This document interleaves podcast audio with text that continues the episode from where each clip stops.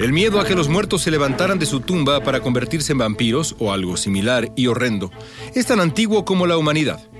Para evitarlo, muchas civilizaciones recurrieron a la cremación de los cadáveres bajo la idea no solo de liberar el alma del difunto, sino también una manera de garantizar que esa persona no pudiera alzarse de nuevo para atormentar a los vivos.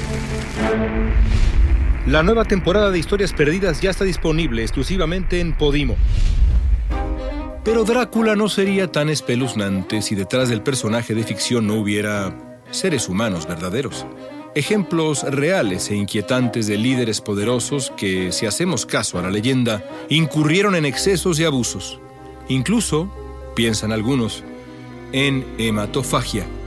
Se alimentaron de sangre. Fueron hematófagos. Fueron vampiros. El vampiro de Highgate Disfruta el episodio completo en go.podimo.com diagonal historias perdidas. Regístrate y obtén un periodo de prueba gratis de 45 días.